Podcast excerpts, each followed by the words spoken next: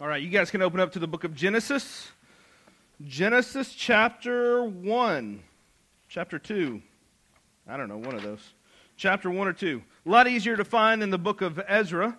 Uh, Genesis right there at the beginning. We are in the book of Genesis uh, because we are uh, going to do kind of a, a, series within a series. Um, we're, we are going to back out just a little bit and try to, to take a different look at what we've been looking at with Ezra and, ne- and Nehemiah. Uh, this past Friday, Emily and I took, uh, took the kids and we went down to Huntsville to the uh, U.S. Space and Rocket Museum. I know some of you guys have been there, been on a field trip or something like that. First time that I had been since third grade, and we loved it. We thought it was great. Uh, we kind of geek out specifically emily and i kind of geek out about all this space stuff we think it's pretty uh, we think it's pretty amazing and uh, you know, a few weeks or a few months ago, I shared with you all a video that kind of uh, set the scope of the universe uh, to proper scale so that we could kind of understand uh, the size of Earth versus the size of our solar system and kind of set things up for us. Um, and they had this video that you could watch there at this Rocket Center uh, in a planetarium. You've never been to a planetarium? It's like a giant movie screen on a big curved dome up above you. So it's like you're looking up at the sky. So you kind of lean back and you watch this uh, video that they had. And, and, what happens in this video uh, is, is that a guy's giving a presentation and he's explaining kind of uh, what the Earth is like. And so you start kind of where you are there in Huntsville. Uh, and then you slowly back out. And as you back out, you get your perspective of where you are uh, in the United States, where you are on the globe. You kind of start to feel a little bit small whenever you just get to the view of the earth. And then what they do in this video is they then go planet by planet and then they start zooming out just a little bit. And they say, all right, here's where we are. Here's where the sun is. Here's where the nearest star is to us. And so what you do is you start backing out further and further. And then it says, all right, so here's this. Here's where our solar system is within our uh, galaxy, within the, the Milky Way. And you see that there, and you start backing out. And then you realize that there's thousands upon thousands more galaxies that have uh, planets and have stars and have all those things in there. You just keep backing out. And this video will take you all the way out to what is the, the known edges of the universe, as far as they can. Uh, roughly kind of calculate exists out there. So they just keep backing out, backing out, backing out. And it, what it does is it sets for you a perspective of where you are in the story, where you are overall. So the further you back out, the more, the more you see where you uh, fit. It was really cool. We loved it. We thought it was pretty uh, we thought it was pretty amazing. And the thing about zooming out at this level, by the time you get all the way zoomed out, you're not even a pixel on this giant dome screen that they have. Like you're just like the entire solar system's not even a pixel. I mean, it's just so far removed you can't see uh, anything about us. We are just a, a not even a speck within the universe, and it can help whenever you see things at that level to clarify for us who we are and where we are. Things like being in traffic and basketball games kind of get the, the proper place within the scale whenever you in, in the scale whenever you see where we fit in the universe. It, it helps us to understand a little bit more about where we are. Something about zooming out and getting out of the minutia of our everyday can recalibrate and reset things for us. The same thing can kind of can be helpful for us when we study the Bible. So we've been walking through the book of Ezra. We'll start Nehemiah uh, here soon, uh, but we're going to take a bit of a different perspective on the series that we're in. Now we're still within the same series, The Long Road Home, but just like we kind of paused for Esther to kind of give more, uh, kind of fill in the blanks and fill in the historical context for Esther, we're going to pause for the next four weeks and we're going to move from the minutia of the book of Ezra and the book of Nehemiah and the bricks and all the little things that we're going to look at with Nehemiah, and we're going to zoom out really, really far so that we can get a better idea of where we are in the story. So we're, we're, it, it still ties to Ezra and Nehemiah, but we're kind of filling in the blanks. We're filling in the context for where the story is set within the biblical storyline. See, what we've been looking at is the return of Ezra, uh, of, in Ezra and Nehemiah, is the return of exiles back to Jerusalem.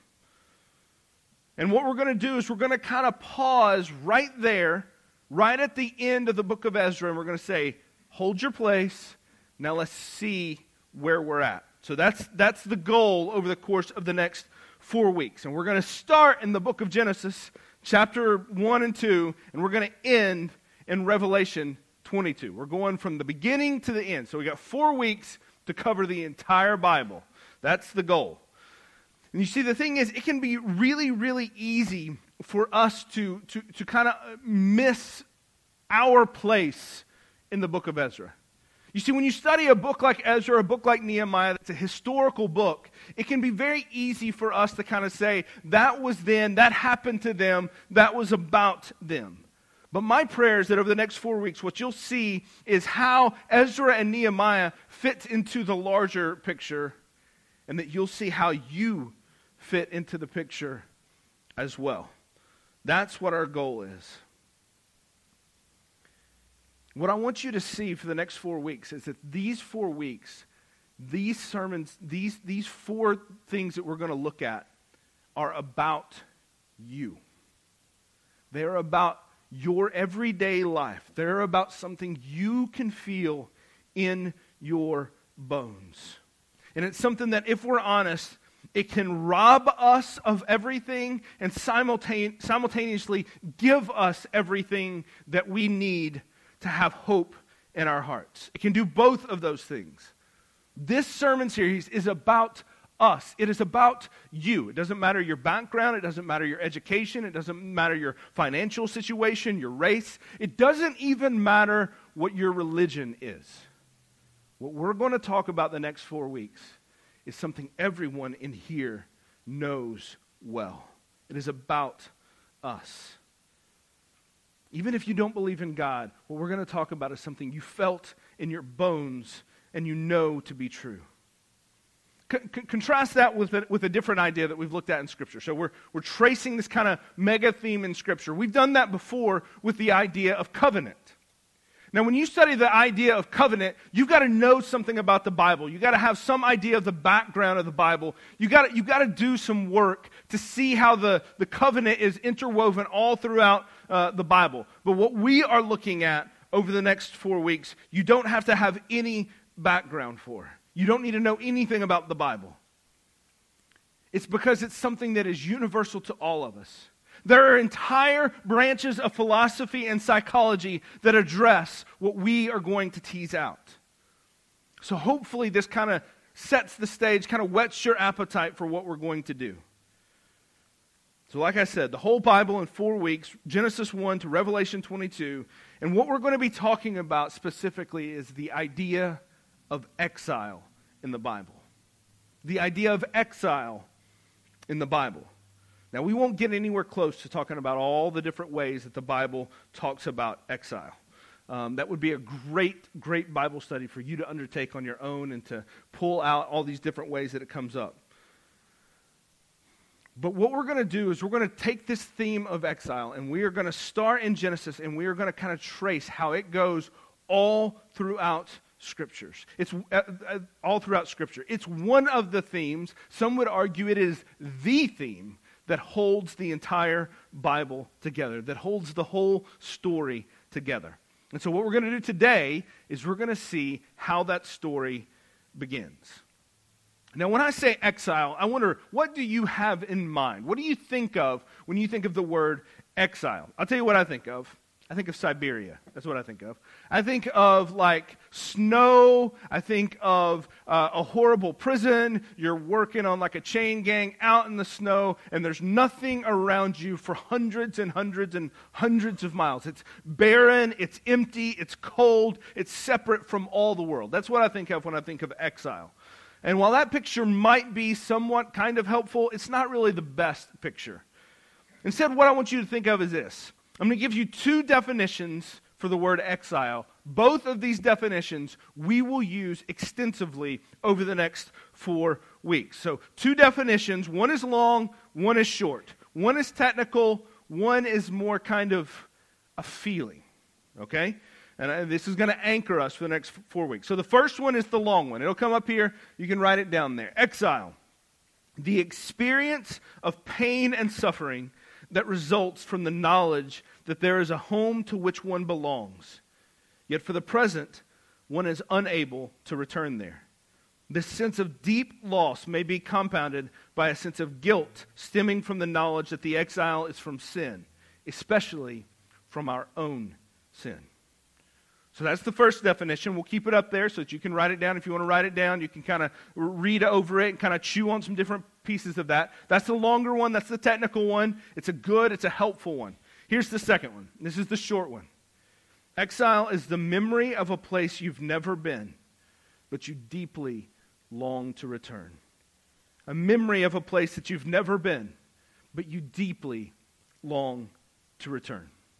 Those two things together is kind of what the what what exile is in the Bible. It's what the Bible means when it says exile.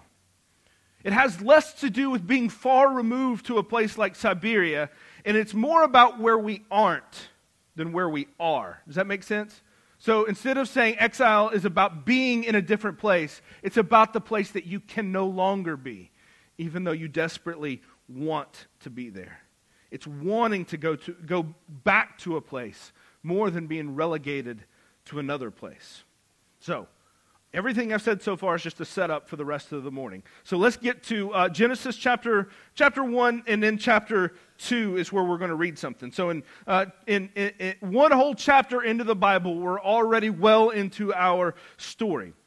Chapter 1, we've completed the days of creation. We've gone through and we've looked at all these different things. Each day has been met with uh, the constant refrain about how things are good how creation is good. In the case of Eve, very good. And this is God's declaration over and over and over about his creation. Chapter 1 ends this way Genesis chapter 1, 28 through 31. And as much as I want you to take in the individual words of what we're reading here, I want you to, I don't know how else to say this, I want you to take in the general feel of what we're reading. Right? So instead of like parsing every word, we'll look at some of the words. I want you to just get the feel for what's being communicated overall in these verses. So Genesis 1 28. And God blessed them, and God said to them, Be fruitful and multiply, and fill the earth and subdue it, and have dominion over the fish of the sea, and over the birds of the heavens, and over every living thing that moves on earth. And God said, Behold, I have given you every plant yielding seed that is, uh, that is on the face of the earth, and every tree with seed in its in its fruit. You shall have them for food. And to every beast of the earth, and to every bird in the heavens, and to everything that creeps on the earth, everything that has the breath of life, I have given every green plant for food. And it was so. And God saw everything that he had made, and behold, it was very good. And there was evening and there was morning, the sixth day. So God sets up creation, and he, he gives a, a, a mission to Adam and to Eve. He sets up creation with a plan. And the plan is that Adam and Eve would do what? They would be fruitful and multiply, and they would subdue the earth. That what began with them in this location where they are would then spread via their offspring throughout the rest of the earth. That's the plan. So, whenever it says be fruitful, multiply, and subdue, it's not saying in this one place. It's saying as you multiply and expand, as you do these things, you subdue everything else. So, take what is here and apply it and spread it everywhere else. Then in chapter 2, we have a more detailed look at the creation of Adam and Eve and the home that they are going to live in, this place that they are then supposed to replicate throughout the rest of the world. Genesis 2, verse 5. When no bush of the field was yet in the land, and no small plant of the field had yet sprung up, for the Lord God had not caused it to rain on the land, and there was no man to work the ground, and a mist was going up from the land, and was watering the whole face of the ground. And then the Lord God formed the man of, man of dust from the ground, and breathed into his nostrils the breath of life. And the man became a living creature. And the Lord God planted a garden in Eden, in the east, and there he put the man whom he had formed. And out of the ground the Lord God made, made to spring up every tree that is pleasant to the sight and good for food. The tree of life was in the midst of the garden, and the tree of the knowledge of good and evil. A river flowed out of Eden to water the garden, and there it divided and became four rivers. The name of the first is Pishon. It is the one that flowed around the whole land of Havilah where there is gold. And the gold of that land is good. Bdellium and onyx stone are there. The name of the second river is Gihon. It is the one that flowed around the whole land of Cush. And the name of the third river is Tigris, which flows east of Assyria. And the fourth river is Euphrates. The Lord God took the man and put him in the Garden of Eden to work and to keep it. And the Lord God commanded the man, saying, You surely, you may surely eat of every tree in the garden, but of the tree in the knowledge of good and evil you shall not eat, for in the day that you eat it, you shall surely die. So this chapter is an idyllic chapter. This chapter really kind of lays out how things are supposed to be for us. And it says this is how it's supposed to work, and here's what it looks like. Even as you, as you read it, it makes you wonder what it could have been like to be there.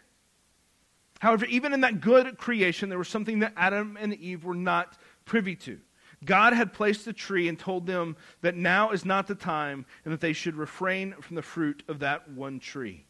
We all know the story of what happens then in chapter 3. Satan shows up, tempts Eve. Adam fails to protect his wife from Satan's lies. They both eat from the tree, and this is the fall of man. All that was true in chapter 2 is now changed by the end of chapter 3. And we must deal with the effects of that decision. And what we see next, we've looked at several times here at Providence, but I want to look and I want to read some of this again, and we'll kind of, we'll kind of pull out some, some, uh, some different parts of this. So, Genesis chapter 3, after Adam and Eve have eaten, God has come. He finds them. They're hiding from God. God says, Who, wh- how are you, What are you doing trying to hide from me? And they kind of play this blame game thing. And then this is what God says to them in Genesis chapter 3, verse 16. To the woman, he said, I will surely multiply your pain in childbearing. In pain you shall bring forth children. Your desire shall be contrary to your husband, but he shall rule over you. In verse 17, and to, uh, and to Adam he said, Because you have listened to the voice of your wife and have eaten of the tree of which I commanded you, you shall not eat of it. Cursed is the ground because of you. In pain you shall eat of it all the days of your life. Thorns and thistles it shall bring forth for you, and you shall eat the plants of the field. By the sweat of your face you shall eat bread till you return to the ground, for out of it you were taken. For you are dust, and to dust you shall return. The man called his wife's name Eve, because she was the mother of all living. And the Lord God made for Adam and for his wife garments of skins and clothed them. Now, there's a ton that we can unpack here. We're not even going to get close to unpacking all of it. I wouldn't have time if we were in here for another month to unpack all of it. But I want to focus on two things. So, what did we say the mission given to Adam and Eve uh, at the end of day six back in chapter two? What was the mission that was given to them? They were to be fruitful and multiply, and they were to subdue the earth. And what are the two things that are primarily frustrated in the curse on Eve and on the curse on Adam whenever God curses them? It is Eve's ability to be fruitful and multiply, and it is Adam's ability to subdue the earth. And both share in those curses. It's not as though Eve has one curse and Adam has another. Both share in those curses because of the nature of the way that we are uh, intertwined together. So, the, the mission that was given in chapter 2 subdue the earth, spread what is in Eden all over the earth has now been completely frustrated because they can't be fruitful and multiply well and because now subduing the earth goes from a joy that works exactly how it should to work. Work becomes work, it becomes painful, it becomes difficult, it becomes hard. So the mission that we were given is now completely been changed.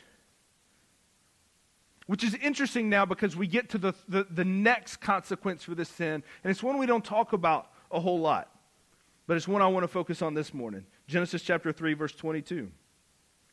Then the Lord God said, Behold, the man has become like one of us, knowing good and evil. Now, lest he reach out his hand and take also the tree of life and eat and live forever. Therefore, the Lord God sent him out from the Garden of Eden to work the ground from which he was taken. He drove out the man, and at the east of the Garden of Eden, he placed the cherubim, a flaming sword that turned every way to guard the way to the tree of life. So, what we see here is that man was made to live and to work and to care for the Garden of Eden, to subdue it, and then to spread that idyllic presence in the Garden of Eden all throughout the earth. It was meant to be a place of harmony with God, of harmony with the land, of harmony with one another, and even harmony within the work that we do. Yet sin has marred all of that, every piece of that. Now that peace with God has been destroyed. That land has been taken away. They're cast out from the garden. Their relationship and their childbearing uh, tasks have been frustrated. And now work becomes work. What happens to Adam and Eve? It's exile. It is exile. Adam and Eve and all their offspring after them would forever be exiled. This includes us from the place that was supposed to be home. Not just the place, but all that came with the place the relationship with God, the simplicity in the task that we had been given, the, per, the, the perfect blessing for these, thing, these things to work how they're supposed to. All of these things have been taken from them and from us, exiled from the garden. Home has been taken away from them. The mission to effectively spread the garden throughout the whole earth and to subdue the whole earth has now been made, if not very, very difficult, altogether impossible. Not only can we not spread the beauty of Eden, we can't even experience it ourselves. Our home has been taken from us. And the rest of the Bible, and frankly, the story of the rest of humanity, is us trying to figure out how do we get back to Eden? How do we get back to that place? How do we get back home? What can we do to stop feeling like outsiders, outcasts, and failures? Let's go back to our first definition of exile and look at Eden in light of that definition. It is the experience of pain and suffering that results from the knowledge that there is a home to which one belongs, Eden. Yet for the present, one is unable to return there. This sense of deep loss may be compounded by a sense of guilt stemming from the knowledge that exile is from sin, especially our own sin. We know that there is a home that we belong to, and we desperately want to return to it. But our sin has kept us from the garden. We know our exile is not some unjust punishment uh, from some vicious, unfeeling dictator. We know in our bones that our exile is justified, and it is the result of us continuing to repeat Adam and Eve's sin over and over and over again. And so we, we feel the longing for home coupled with the weight of the fact that we cannot get there because we constantly place ourselves far from home. We are exiled. Every single one of us. We have this deep sense in our bones that this is not how it's supposed to be. And at the same time, justly, exactly how it should be. And this is true whether you are a Christian or not. All of humanity feels the weight of this. They may not have the vocabulary for it. They may assign the wrong or the improper motives for it. They may not go back to Genesis 1 and 2 to understand it.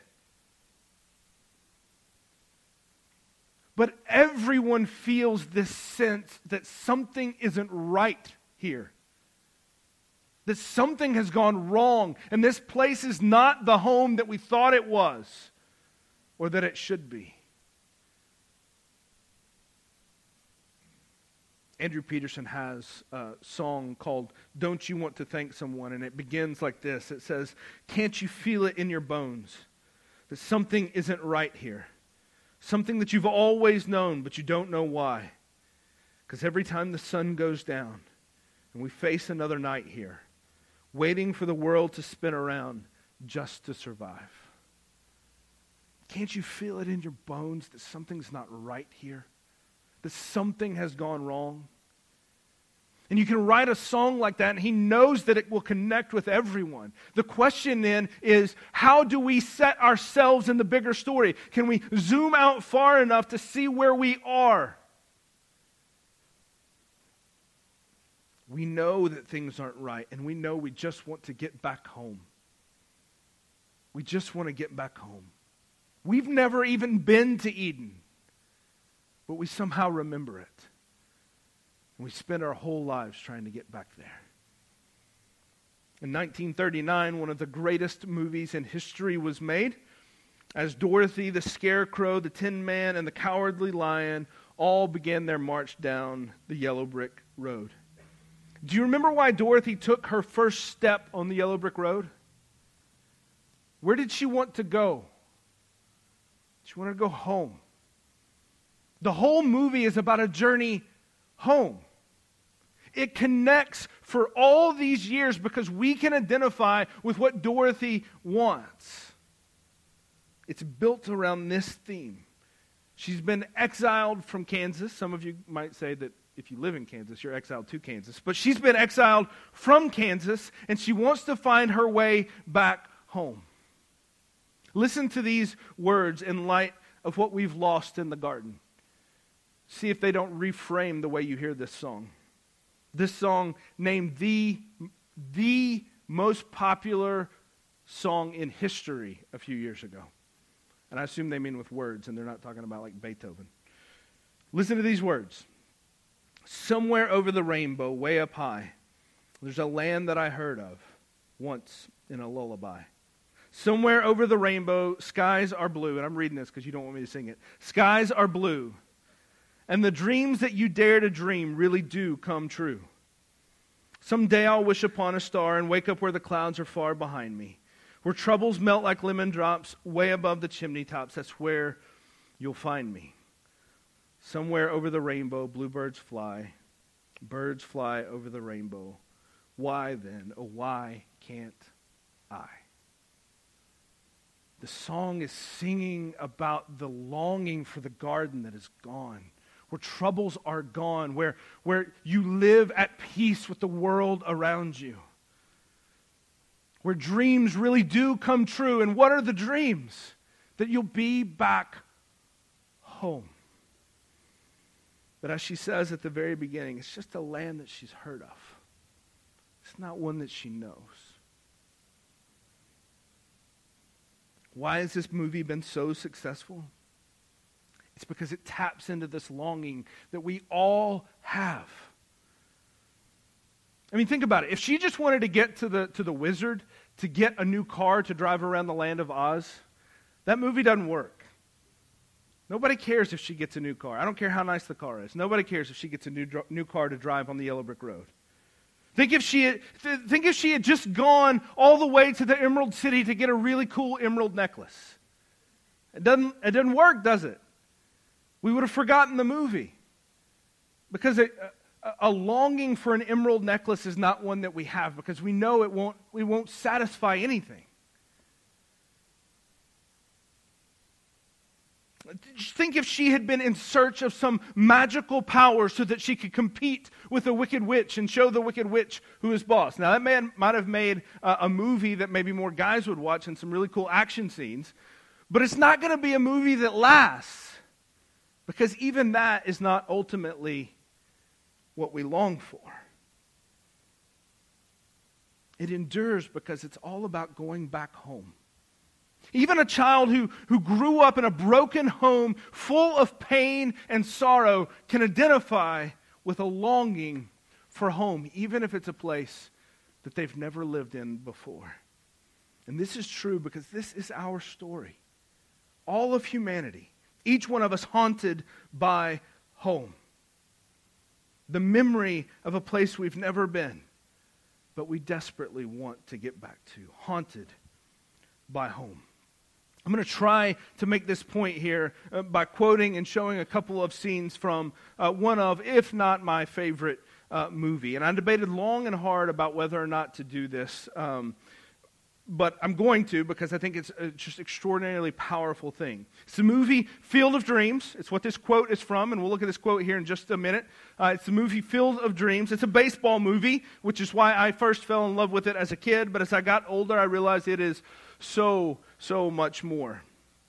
For a long time, I thought it was not just a baseball movie, but it was a movie about fathers and sons, which, which changed a lot as I got older and saw my relationship with my dad. And then as I had a son, I saw that these things began to change, and it became a much more emotional movie for me, one that I cannot watch uh, and not cry. We'll see if I make it through these clips today. Um, but it's most famous for the phrase, if you build it, he will come. And what it's all about is a guy, Kevin Costner, he's Ray Kinsella who plows under his field in order under his cornfield in Iowa in order to build a baseball field. He hears this voice, he has this vision, and despite all logic, he decides to do it. So he builds this baseball field. It puts him in massive financial trouble. He's going to probably lose the house if he doesn't keep this, if, if he builds this field. But he does it anyway because he's convinced this is absolutely what he needs to do.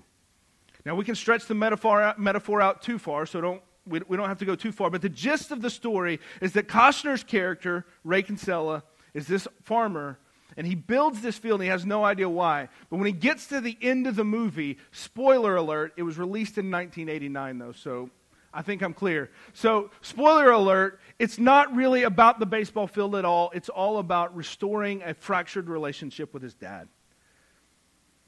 His dad had died. He had, he had left, ran off to college, and he, his dad had died while he was away at college. And when he had left, he had said some hateful things, and he never mended that relationship with his father. And that had kind of nagged at him and, and, and bothered him for years. And at the end, what we see is this picture of a, of a reconciled father and son. We'll get there here in just a minute. But he builds this, uh, this field, but even though he doesn't know why, he, he, goes and he does it. It's central to the plot line, all of these things about his father. It's what carries throughout the whole thing. And the scene that we're about to watch, the first one, is a, is a, a speech by James Earl Jones. And uh, the speech is about baseball, but it's really about more than that. Because, and I didn't realize this, I've, I've seen this movie um, way more times than I can count. And I never have tied these things together, but as I prepared this sermon, I was like, oh my gosh, I, how did I miss this? This is right there, like in plain, uh, in plain sight. The baseball field serves as so much more than a field in the movie. In fact, it's a stand in for the Garden of Eden. Now, hang on with me. Some of y'all have seen this and you're like, all right, I'm not following this. But listen, just replace, as you hear this, this stuff that, that James wrote, just replace baseball field with Garden of Eden. And then we'll, we'll talk a little bit more about this uh, here in just a second. So let's go ahead and show the first clip. People will come, Ray. They'll come to Iowa for reasons they can't even fathom. They'll turn up your driveway, not knowing for sure why they're doing it. They'll arrive at your door as innocent as children, longing for the past. Of course, we won't mind if you look around, you'll say. It's only $20 per person. They'll pass over the money without even thinking about it. For it is money they have and peace they like. Ray, just sign the papers. And they'll walk out to the bleachers. Sit in shirt sleeves on a perfect afternoon. They'll find they have reserved seats somewhere along one of the baselines of they sat when they were children and cheered their heroes. And they'll watch the game. And it'll be as if they'd dipped themselves in magic waters. The memories will be so thick, they'll have to brush them away from their faces. Ray, when the bank opens in the morning, they'll foreclose. People will come, Ray. You're broke, Ray. You sell now or you lose everything. The one constant through all the years, Ray, has been baseball. America has rolled by like an army of steamrollers. It's been erased like a blackboard, rebuilt and erased again. But baseball has marked the time. This field, this game, is a part of our past, Ray. It reminds us of all that once was good and it could be again. Oh, people will come, Ray. People will most definitely come. So, in that speech there, he has so many allusions that you can draw out if you're thinking about the garden. He says at the beginning, people will come and they won't even know why. This is, this is the story that we're talking about. They may not know why, but we know why. Because they're looking for something in their past that they, they, maybe, they maybe don't even necessarily know. They remember it, but maybe they've never even been. They're looking for something that they've lost. And he gets to the end, he's, he says that it, it will be uh, all, that's, all that's right with the world, all that was good and could be once again. This is us. This is our story. But we're not looking to a baseball field, although there's a lot of people that are, and I probably was at one point in my life the same way. But we're not looking for a baseball field, we're looking for a garden. So that all that was right in the world, all that was good, can be made good again. That language of longing for something that you've lost and you don't even know what it is something that was good and could be again. Even the most cynical among us knows what he's talking about here. This next clip that we're going to watch is just a few minutes after this clip that we just saw. Ray looks over and he sees somebody, and after a few seconds, he realizes that that somebody that he sees is a younger version of his father. The one who he had last seen and, and walked out the door, said hateful things, and walked away. And now this this clip may seem blasphemous, and I'm not going to lie. I've always thought that it was a little blasphemous until these connections started firing for me uh, over the course of the preparing this sermon. So just just watch the clip and hang with me, and we'll talk about it. So let's go ahead and show the second one. You catch a good game. Thank you. so beautiful here. For me, well, for me, it's like a dream come true.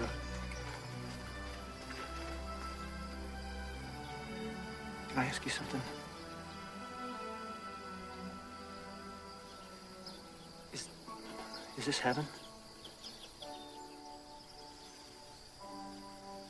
It's Iowa. Iowa?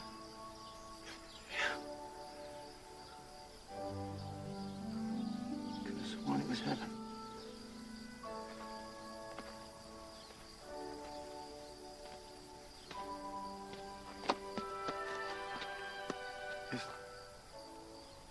Is there a heaven? Oh, yeah. It's the place dreams come true.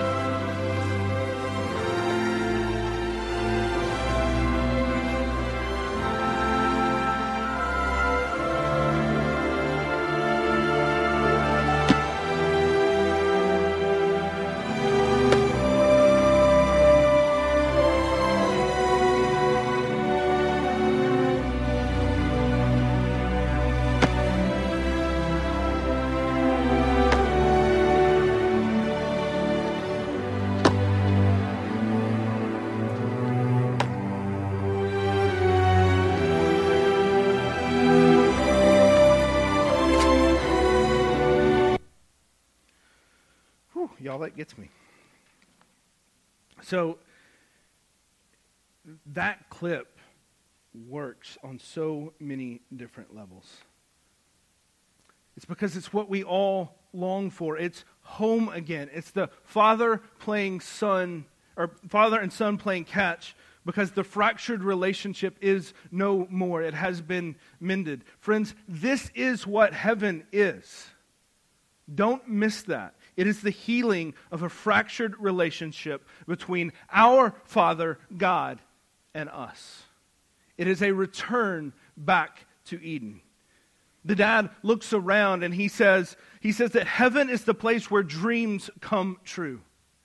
Now, maybe on an earthly kind of temporal level, then, then we, we can see what he's talking about here. And no, Iowa is no heaven.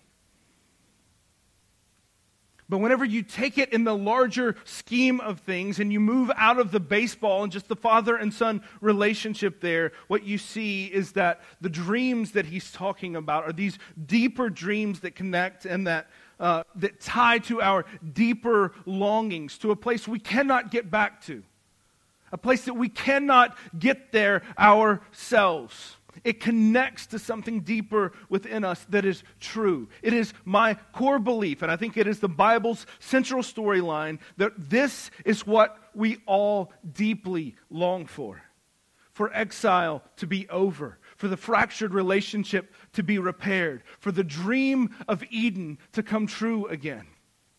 And it's why we all know this feeling so well. In the movie, that healing, the Eden, is represented by the field, the restored relationship with his dad. And you see him look around at his family. And what is that? For Ray, that's home. He feels like he's found home. That thing that he never had as a child with his father, he now has home. That dream has come true. And you know what's wild? I looked it up. The guy who wrote this story, He's an atheist. Doesn't believe in God at all. How can an atheist write this story drawn straight from biblical themes? It's because that's in all of us. That's how he can write that story. Because deep within his bones, he felt that story too. You, however, cannot go out and build a baseball field to atone for your sins. That is not available to us. And thankfully, we don't have to because there's no amount of baseball fields we could build to fix things. But the great thing is that God gave us a hint as to how we could get back to the garden. Right before he cursed Adam and Eve, right before he exiled them, he curses the serpent. And this is what he says to the serpent in Genesis chapter 3, verse 14. The Lord God said to the serpent, Because you have done this, cursed are you above all livestock and above all beasts of the field. On your belly you shall go, to du- and dust you shall eat in all the days of your life. I will put enmity between you and the woman, between your, uh, between your offspring and her offspring. And he shall bruise your head, and you shall bruise his heel. Theologians call this the proto euangelion, the, the first mention of the gospel. That even though Satan would strike the offspring of the woman's heel, he would crush the serpent's head. That ultimately he would win that battle. And that points us forward to Jesus. That points us to where we are going over the next few weeks as we talk about Easter and what is about to come and Palm Sunday next week. We get a hint right here at the beginning that there's not something we have to do in order to get back to Eden, but there is something and someone who will do something that will get us back there. This is the story of the Bible. This is the story of us. I hope you feel that and you sense that. There's nothing we can do to create heaven, but it is a place it's represented by Eden, and we're all trying to get back there. But there's only one way to get there the offspring of the woman, Jesus Christ. Will you pray with me? Father, I thank you that in our exile, even in our sin, our rebellion, our just exile from Eden, you have not left us without hope. You have not cut off that longing from our hearts, but instead you, you give us Christ in order to fulfill that longing. That as it intensifies, as we feel it, as we know it, as we long to return, that we would not continue to, to look in all these other places to try to get us back to Eden, but that we would come to Christ that we would know him and him crucified.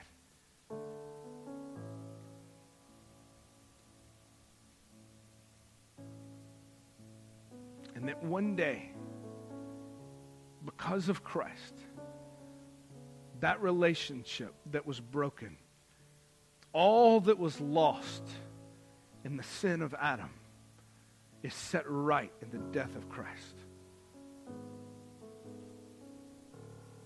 That we can know that place that we've never been, but so desperately long to be. It's in Christ's name we pray. Amen.